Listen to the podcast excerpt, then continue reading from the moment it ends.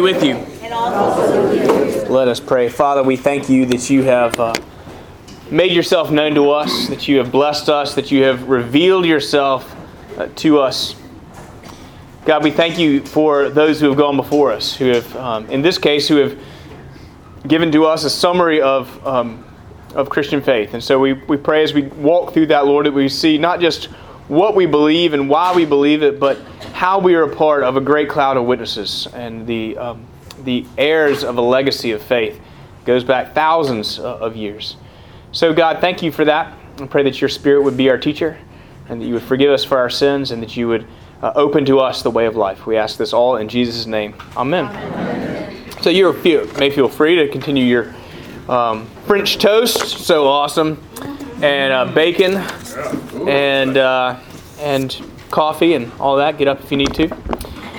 Uh, let's say together the Apostles' Creed. So I've got the Nicene Creed just really for comparison's sake. This will basically be the handout that we give. And each week I'll put a block around the, the uh, section that we are uh, going to cover. So today we're going to cover the part about God the Father. But let's say the, together the Apostles' Creed. I believe in God, the Father Almighty, creator of heaven and earth.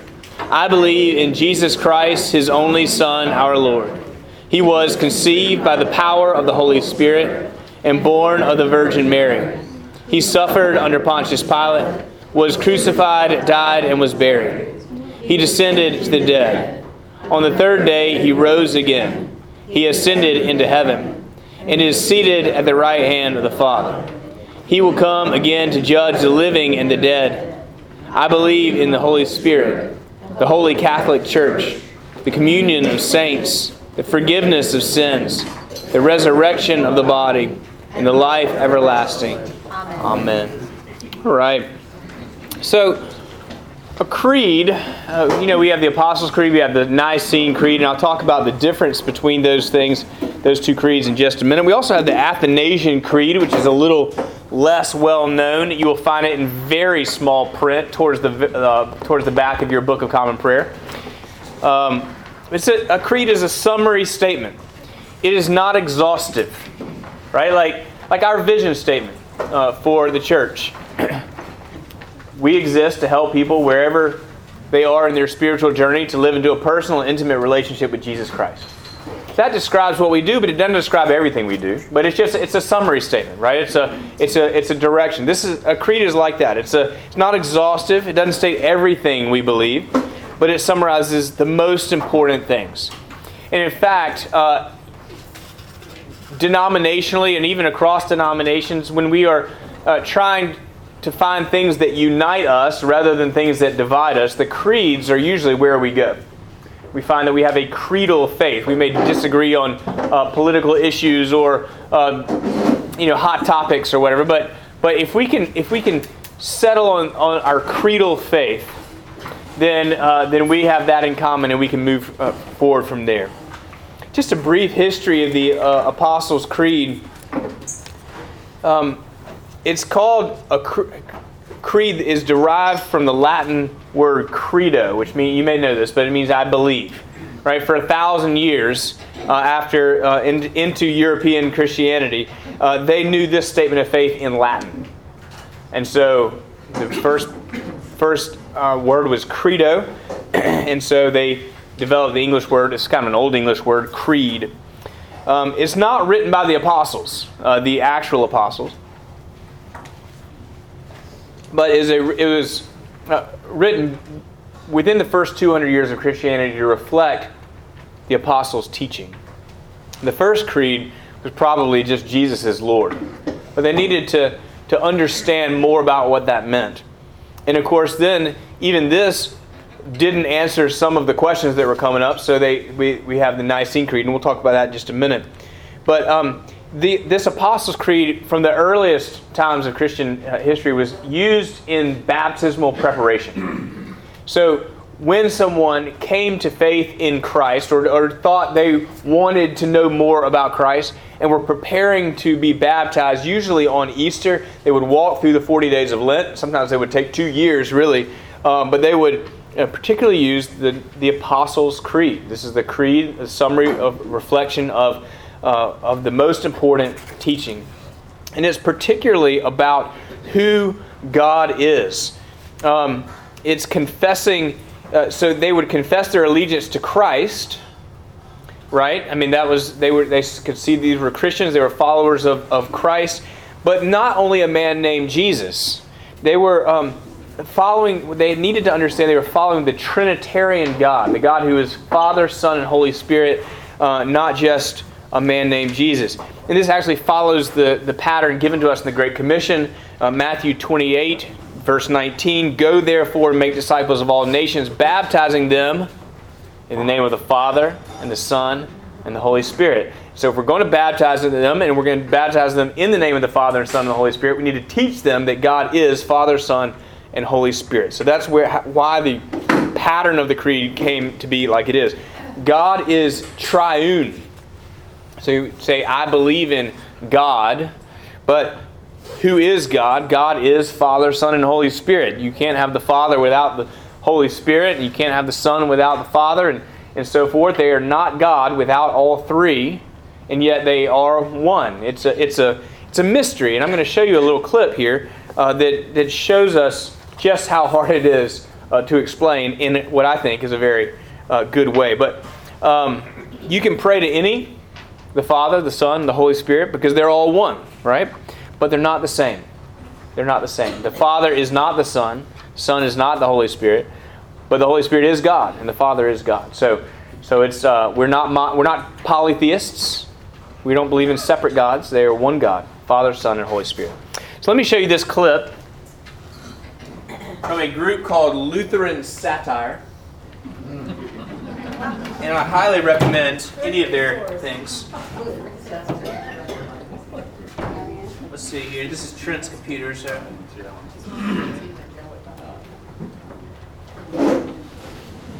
Okay.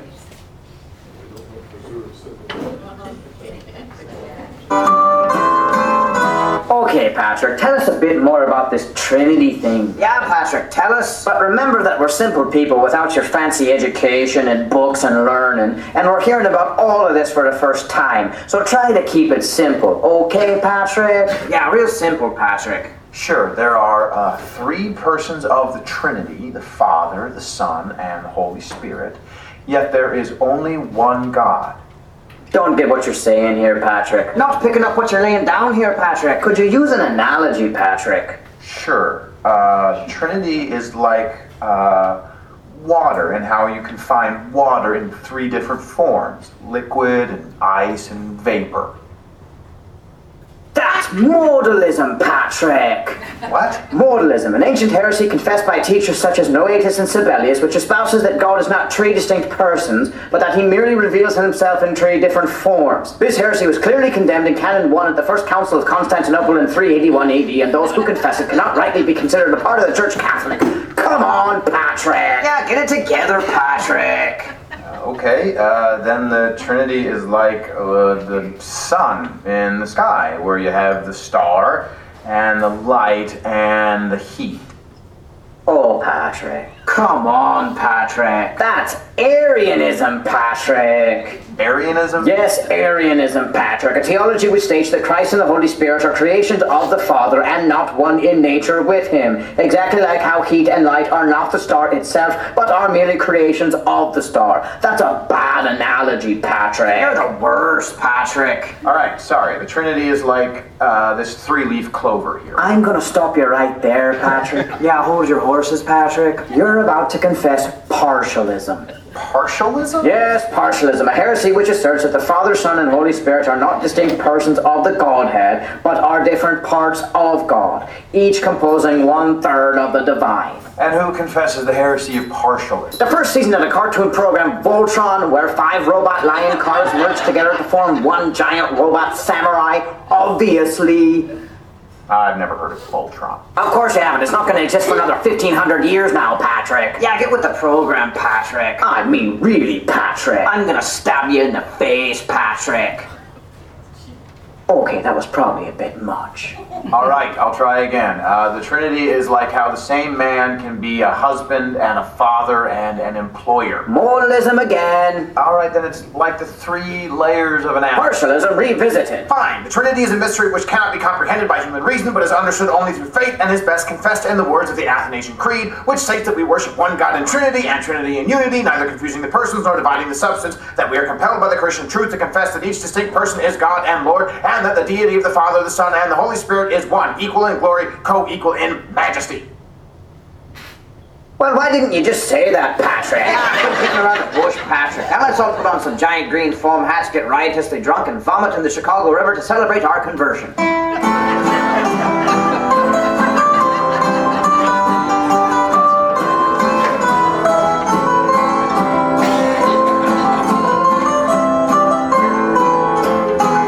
you guys do for a living? Well, we come from a long line of snake farmers, Patrick, but truth be told, business has been real bad lately.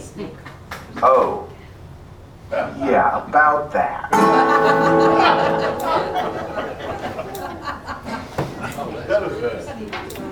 Lutheran satire. They got a whole bunch of them, but I, I think that one is really, really good. That's gonna be going to your next one. Oh no, it's closed. It should it should just shut off. Okay. So if it does, then I guess we'll have to watch another Lutheran satire.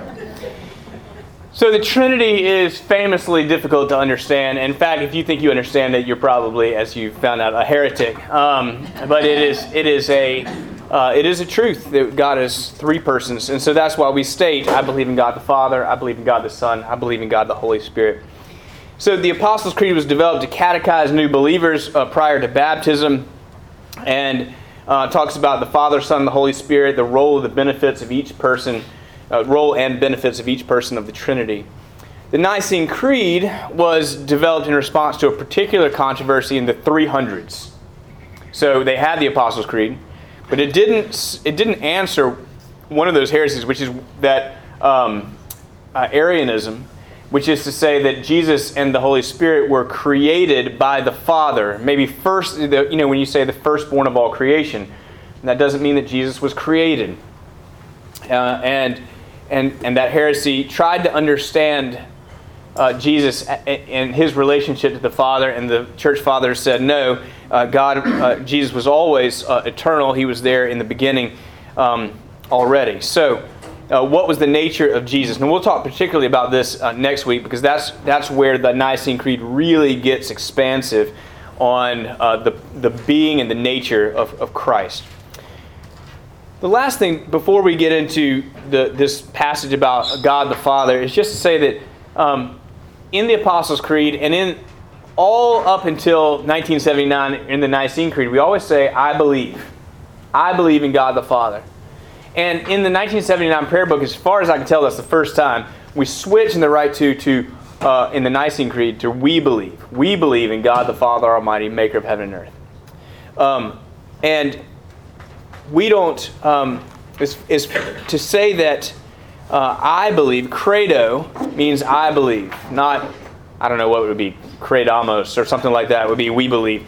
Um, and, uh, but it's to, to say, as I can imagine that the intent was to be community oriented, uh, to combat the uh, rampant individualism uh, of our own culture, uh, and to show that we are part of something greater than ourselves. We corporately come together in unified faith. We believe, right? That's a good thing as a religious posture, rather than to say you know, sort of me, myself, and the whole and and, and God. It's it's um it's not just about what I believe. It's we we're part of the Church Catholic, the universal church. We believe we believe together. It, that has been misused. People have seen that as an excuse to say, I don't have to believe all of this as long as we believe it. I can still be part of the church. And I think that is a, a, a misuse of it. Um, which is not to say that if you're struggling with one aspect or multiple aspects even of, of the creeds, that that's, that's a bad thing necessarily. It's good to wrestle with your faith. Um, I prefer, and that's why in the Rite One, 8 o'clock service, we always say, I, I believe rather than, than we believe. Because I think it's important to know what you believe, and we're worshiping together. So I don't think we're in danger of um, misusing it. All right, so what does I believe mean? I believe. How do we normally think of that in our culture? We actually like the word love. You know, love can mean a lot of things. I can love all of you. I can love my wife. That's a different kind of love. I can love potato chips. That's a different kind of love. There, we only have one word. The Greeks had what, like 13 words or something like that uh, for that, but we have one. Similar with belief we don't have the word more the better word is faith but we don't have a verb to faith we say we put our faith in but we don't have a to to to faith um, uh, to that's essentially what they meant when we say i believe i am putting my faith in uh, i believe in god in our culture means mental assent right i believe in ufos I, I, it's a, a, thing or it's a concept. I believe in UFOs. I believe in dragons. I believe in fairies. I believe, it means I mentally I think that those things are there, and a lot of times that's what someone might mean when they say I believe in God. It's not not talking about trust or a commitment. Um, it, sometimes belief in our culture can represent an unfounded hope. I believe our team's going to win the championship this year, right? Really, what I mean is I hope. I hope. I mean, I'm crossing my fingers. I hope that our. But we we use the word belief that way, and sort of in the middle of those, we have statements that hope to sound uh, set, hope to sound well reasoned, but which may not actually be. We might say, I believe Blake Bortles is the best quarterback in the NFL. Well, that sounds yeah, that sounds well. You know, that sounds like I've really done my research and, and I I haven't. I just I just like it, right? I just it's an opinion statement. Uh, if I say that, I, and you might think I'm really smart, or you might not. Um, so I think uh, it, it is my opinion, and, and, this seems to be the sense that most people in our culture hear, to me anyway, uh, hear the words "I believe in God." I, I think that God exists. That, that's kind of how we. hear It, it's um, and I'm sure that that is pervasive in sort of liberal mainline Protestantism. Um, let's be clear that this is not what the Greeks who originated the Apostles' Creed believed uh, when they said "I believe." They didn't. They didn't understand belief to be mental assent or opinion. Um, it's like when we say to. Uh, it is mental assent but it's deeper than that, right? It's like when we say, I believe in something. I believe in free speech. We're not just saying we think that free speech exists. We're saying that there's some level, level of commitment that is implied. When I say to you, hey, I believe in you, right? Depending on the circumstance. Maybe I'm, I'm just hopeful. But, um, like, I believe you can win the swim meet. Well, I, I hope you will. I'm, I'm not sure you can. But, uh, but if we say, I believe in a political candidate, we're actually probably implying commitment, right? The long haul. We, we, we really think they can do something. So we when we believe in um, putting my trust in what you bring to the table, uh, there's more commitment there. Um, Alister McGrath is a, a British scholar. He says that faith is assent, faith is trust, and faith is commitment. So assent mental assent. I believe it exists. I, I believe God, there is a God, an essential starting point, right? You got to have that. Got to have assent. We do need to believe in the proposition that God exists. I mean, if you say I believe in God and you don't believe He exists, that, that's that's a non sequitur, right? So you got to have mental assent, but also there's there's trust. There's there's it's deeper. Uh, it's not just mental. It's emotional, right? There's personal confidence in the object of your trust. I believe in this candidate. I, I am putting some confidence uh, in, in he or she and what they can do for our district, our country, whatever it is. But then McGrath says there's also commitment. And that's the way, that's particularly the way it was to be understood when we say, I believe, credo.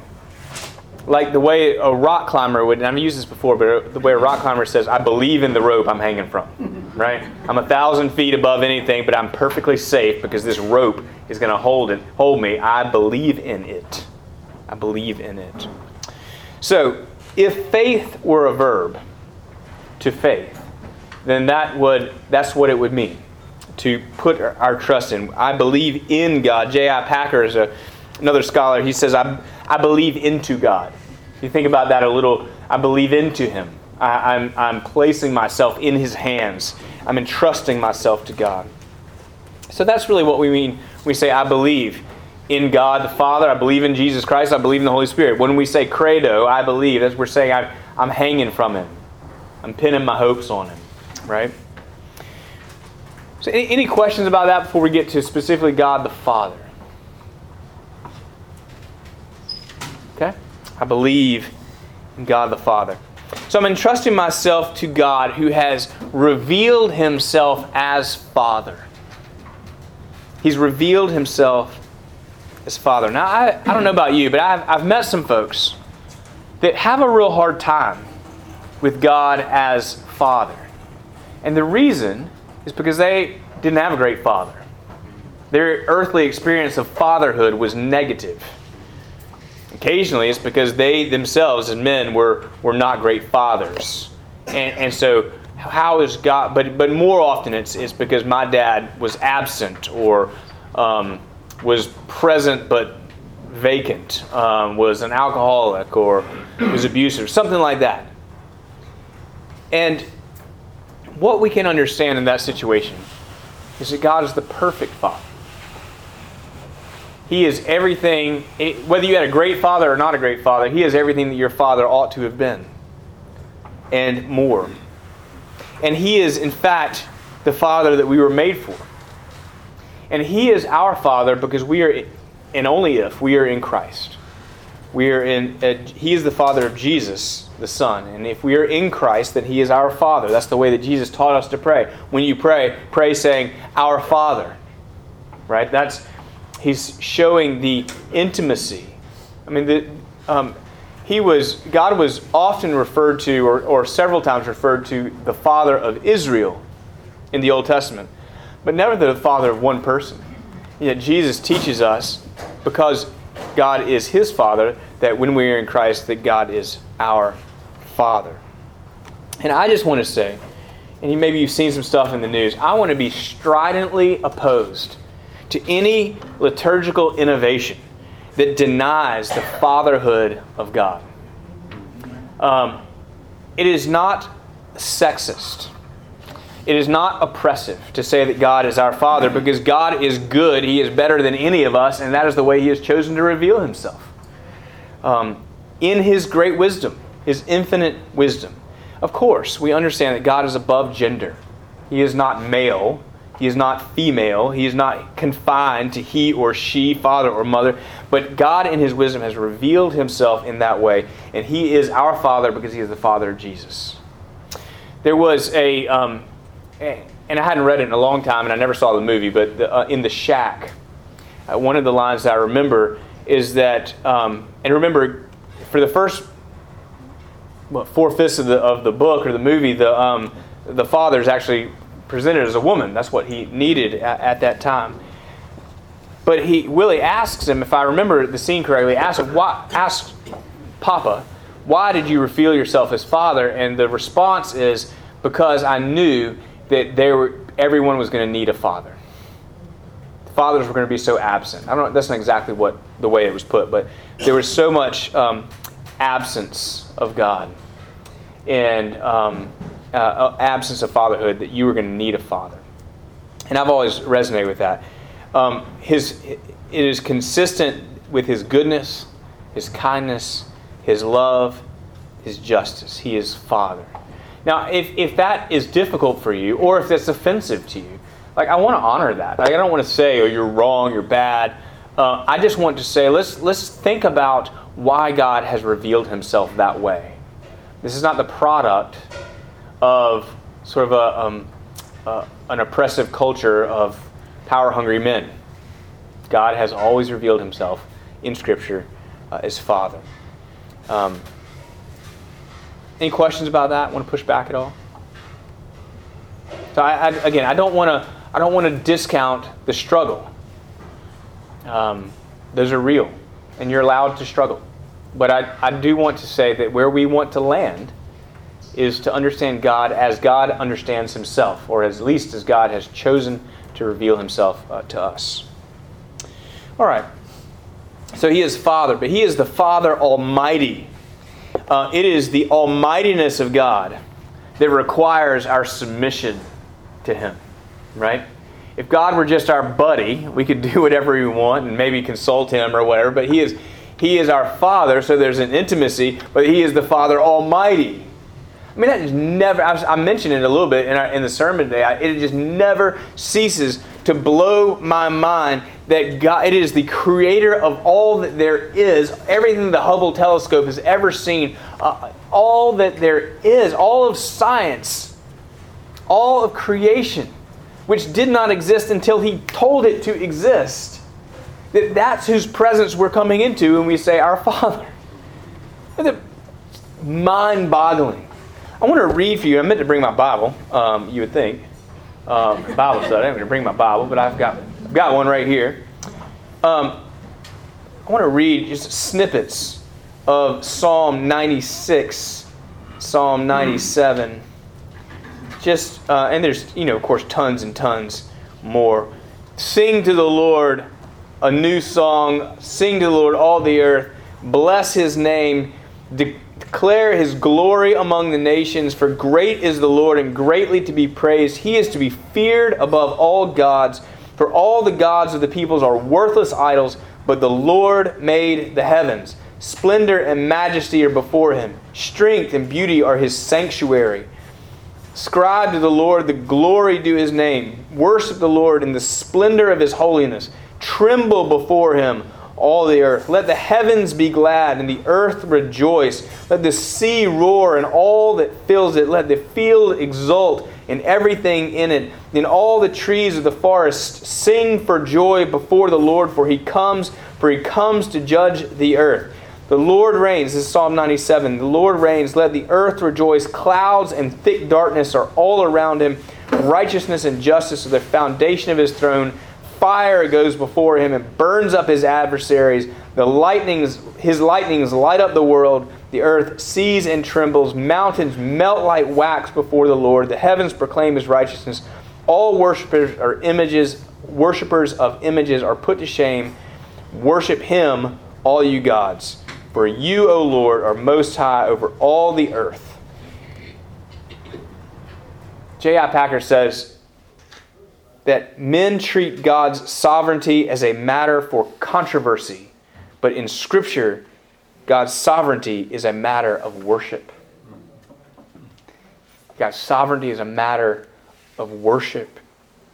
It's not just that He is more powerful than you. That, that's like Zeus. Like, why should you fear Zeus? Because he's bigger than you, right? He's going to zap you if you get out of line. It's that He made us. Psalm 100, verse 3 Know that the Lord, He is God. It is He who made us, and we are His. He is, uh, we are His people and the sheep of His pasture. Right? He is Almighty. He made you. He made you for Himself. That's, it's His almightiness that requires our submission to Him. Again, the fact that when we pray, we're coming into the presence of the God of all creation. He's the maker of all things, seen and unseen. Uh, his mind came up with both the minute intricacies of atomic science and the breadth of galactic space. I just, and he figured out how those things work together by saying, Let there be light. Let there be land. Uh, you, you can go to Genesis 1 and see how it is. It just blows me away you can't imagine nothing. That's what there was, was nothing. When you imagine what nothing is, there's something there, right? There's there's black. I mean, that black is something, you know? I don't know. It's, and he said, let there be, and there was. So the Nicene Creed says, expands it just a little bit, right? And we can, we'll see next week why uh, it does. We believe in one God, the Father, the Almighty, maker of heaven and earth, of all that is seen and unseen. So God is not just the maker of the, the mountains and the seas and the duckbill platypus and, and humans and things like that. And He is the maker of the spiritual realm, the unseen realm, the angels, and even the demons. I mean, that's what we understand Lucifer to be a, a fallen angel, and all the demons to be a, uh, followers of, of, of, Lucifer that were created beings. Um, angels, heaven, whatever realm is outside of time, whatever dimension exists apart from our own, that God created it. Um, and we would understand, and some people have, I've been found in, found myself in a few conversations lately about the, just the, there's been some articles about the massiveness, I mean, just beyond human comprehension, the massiveness of the, of the universe. Surely we can't be all there, there is, people will say.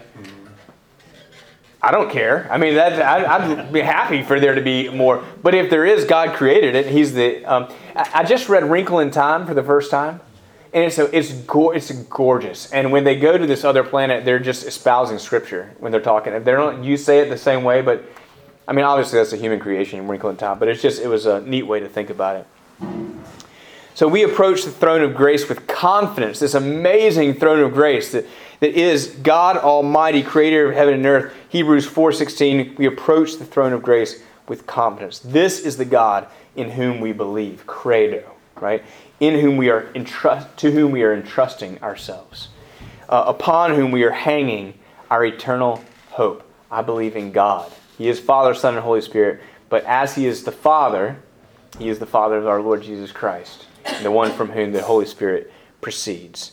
So I believe in God, the Father Almighty, creator of heaven and earth. We've got five minutes, but that's the end of my notes. So, uh, questions or thoughts or comments? Yes, sir, Ted. it was, um, in the 1970s, I think it was, there was a book, with the title, Are You Running With Me, Jesus? Hmm. Remember that? And it, it, always. 1970s, that's, that is, um, I don't remember that, no. Yeah. yeah.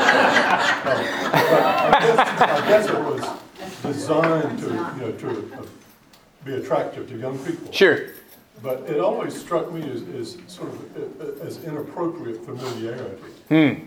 To say, you know, to speak of Jesus as your, you know, it's easier to speak of Jesus perhaps as your brother than it is God the Father. Right. But still, it seemed a bit too much. There is a relatability that comes with the fact that God incarnate I mean, who walked and suffered and, and lived and ate and like like we do and, and had relationships. There is a relatability. There is, I don't think it's inappropriate to think of God as our brother. We are co-heirs with Christ.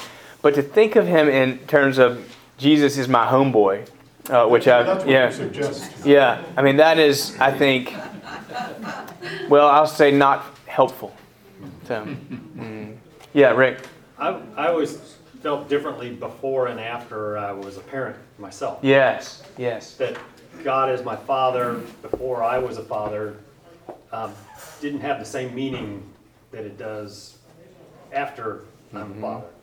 And you know, I can look at young people that are the same age as my children, my grown children, mm-hmm. and and say, yeah, I really like that person, but I have a different a different connection with the, those same age people that are my children. Mm. And so I kind of like to project that onto how God sees me that says, yeah, great, that same connection that I feel is hopefully what he feels toward me. Well, and probably so much more so. Yeah. But but yes, I think I think that is another reason why God has made himself father because we understand parenthood. Mm-hmm. We understand that when our kids mess up, we still love them even if they're estranged from us, God forbid. Um, Jump in front of a bus for them, you know, that kind of yeah, thing. I mean, yeah. So we understand a, a, love that was is willing to sacrifice ourselves for them, which He certainly did. Uh, we understand if, if we have loss of a child, we understand that God understands what it's like to, as a mm-hmm. father understands loss. So yeah, there is a lot of relatability that comes. And I, and I would agree. I mean, I've had that same thought. Uh, I understand much more God's fatherhood being a father. And I think that the same translates for, for mothers. Yeah. So, um, he is our, our parent. Uh, and, and that's how he is. You know, it's interesting. God, uh, Jesus, I, I, said this a few weeks ago. I'm not sure what context it was in, but th- someone said not in every single prayer that we have recorded of Jesus, he calls God his Father except for one, and that is, My God, my God, why have you forsaken me? in which he's um, on the cross and he's quoting Psalm 22. But in every other prayer that we have recorded of Jesus, we see him say, My Father. Hmm. So, great. What else? Yes, Katie. I, I never had a problem with, with God creating and all things. Mm-hmm. I almost drove myself crazy, literally, thinking about, well, how did God come to be? Mm. And Well- I still haven't grasped that. and If I think about it too hard, I'll drive myself crazy again. Well, as someone asked, you know, how, who is God's daddy? God doesn't have a daddy. Yeah, He just is. where did he come from? Where did he come from? I mean, we don't have an answer to that, Yeah, except that he didn't. yeah. He didn't come from. The other thing is, he was not just up there lonely, going, "Oh, I just wish I had somebody to talk to." He was perfect in community. Father, Son, and Holy Spirit didn't need us. Out of His grace and mercy, created us. Out of His grace and mercy, has saved us. So, he was perfectly content in Himself. I saw Richard's hand, and then Charlene. Yep. In 1961, on the campus of the University of Miami, I had a priest, Father Benton Ellis. And he was unbelievable. Really affected my life. But we got into a discussion, believe it or not, about gender and God and whatever. And he said, whatever word we use to describe God, that word is inadequate. I think that's fair. Yeah, I think that's fair. Whatever word we use to describe God is inadequate. Therefore, I'm going to go with what God has said.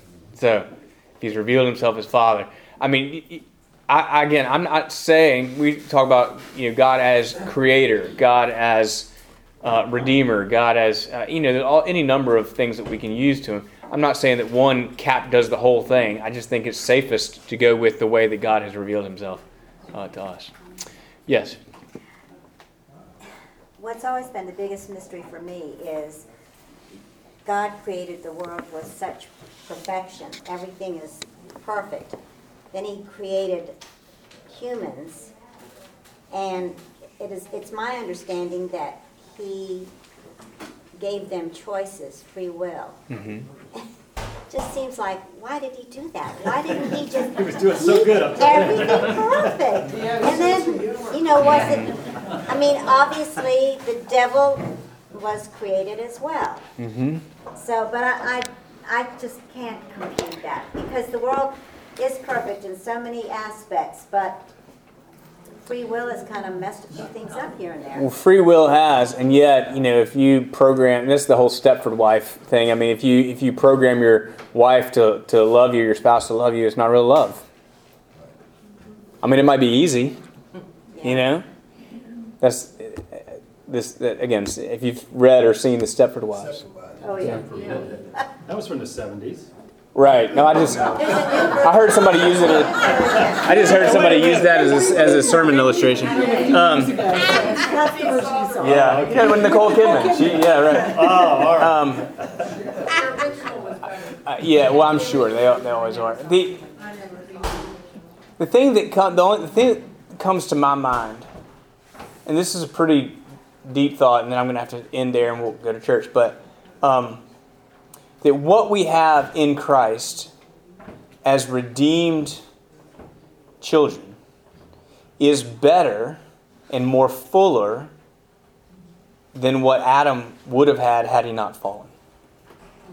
If he was created only, but did not fall, then he would not have known redemption. And in Christ, we have a fuller understanding of, of the person of God. Now, I have not read uh, the Space Trilogy from C.S. Lewis. I'm, I'm embarrassed to say that, and I'm sure he's given much more thought. I know one of those has to do with a, a visit to a planet that has not yet fallen, and I'm, I'm, I really want to read that, and I hadn't done it. But um, so I'm sure there's been more thought to that, but but that is a, a thought that I still wrestle with. That's a, not my thought; it's a theologian's thought, but it's a, um, it is true, as far as I can tell. All right, lots more to say. We've got five more weeks. Uh, bring your questions and bring your friends. God bless you.